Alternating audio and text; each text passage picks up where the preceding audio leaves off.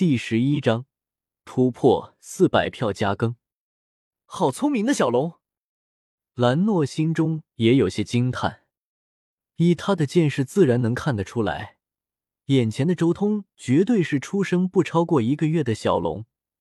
但这样的小龙竟然在偷窥人类的时候学会了人类的言语，而且他对力量的控制太强了，龙嘴不能发声，他竟然能控制自己的力量震荡空气发声，而且声音还是如此清晰，没有一点含糊。这种力量的控制能力，哪怕是从小修行的兰诺都为之惊叹。更令兰诺震惊的是，这条小龙竟然对人类名如此向往，甚至还想要向自己学习人类的修行之道。这种天资绝顶且极其好学的，未来的成就绝对不会低，也不可能低。好，我教你。兰诺随即点了点头，开始给周通讲解人类的修行之道。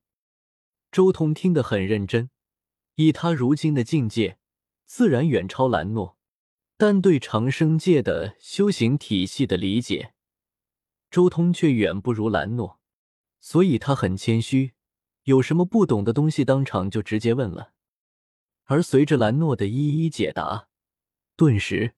周通对这个长生界的修行体系有了更加深入和全面的了解。推凡境界已经算是超凡脱俗了，从无数修士中脱颖而出，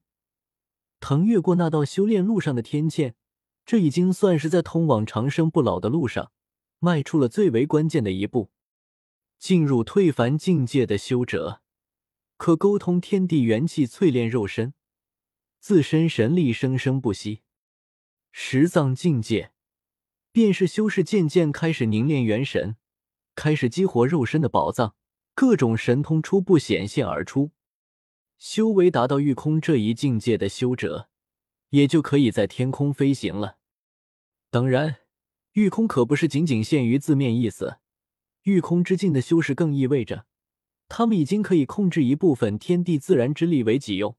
诸般神通进一步显现。达此境界者，便有了半神之称。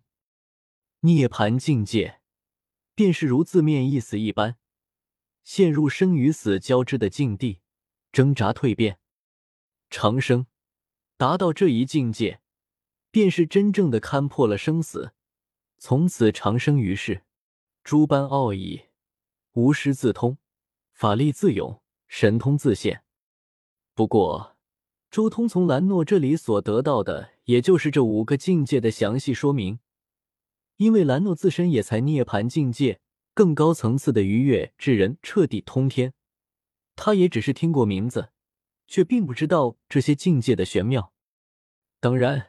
在交流过程中，周通也有很多问题是兰诺无法回答的，而且兰诺越是给周通讲解修行之道，他就越是觉得震撼。因为周通问出的很多问题都是他自己从来没有想过的东西，甚至隐约间兰诺察觉到，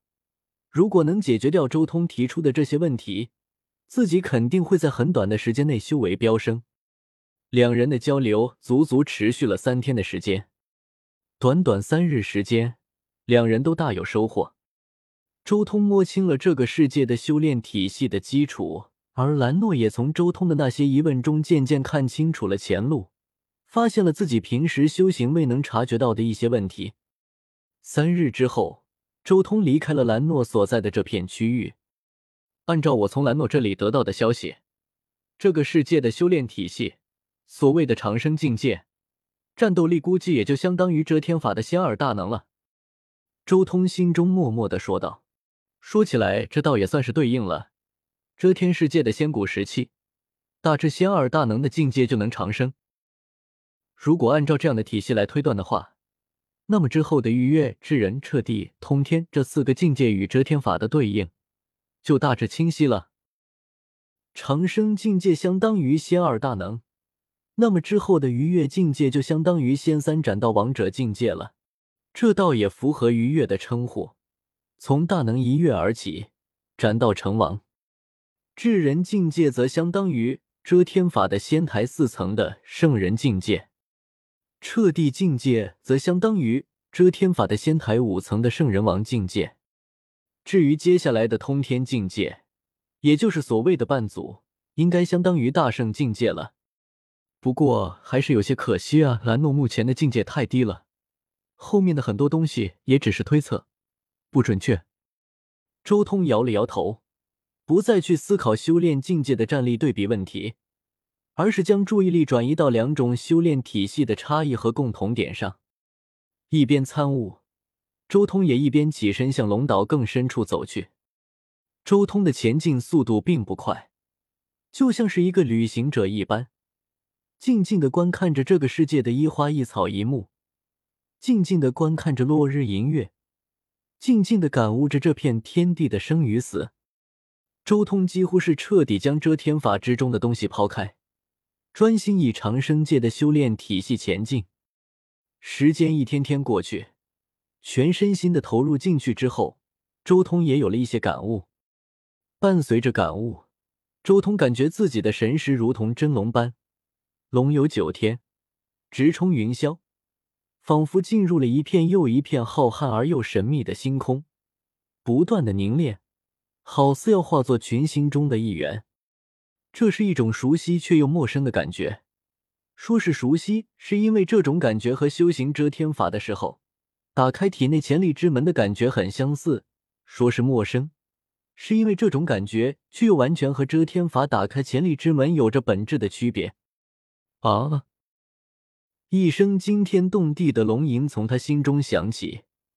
周通的神识仿佛看到了一条真龙在星空中遨游，下意识地跟随着龙吟的方向前进，最后一冲而过。刹那间，天地间的精气源源不断地融入周通体内，此刻他的身心都处于一种奇异的悟道状态之中。而后他身体之中浑身骨骼都开始震颤，最后爆发出一片灿烂的霞光。突破了！他正是从退凡境界突破，进入了十藏境界。他肉身之中血流的速度加快了，恍恍惚惚间，周通仿佛听到了自己体内的血液如同长江大河般涌动，声音清晰无比，传入了自己的心间，还有那跳动的心脏，以及体内各种脏器的运转声。这一刹那，周通感觉到了一股股玄妙莫测的神光从自己身体之中冲出，然后流淌向全身各处，令他的5脏6腑，甚至是每一寸血肉、骨骼、鳞甲都接受洗礼，全身上下都被神光所笼罩。这是蜕变，这是升华，这是进化，这是一个打破身体桎梏、超越自我、迈入新天地的过程。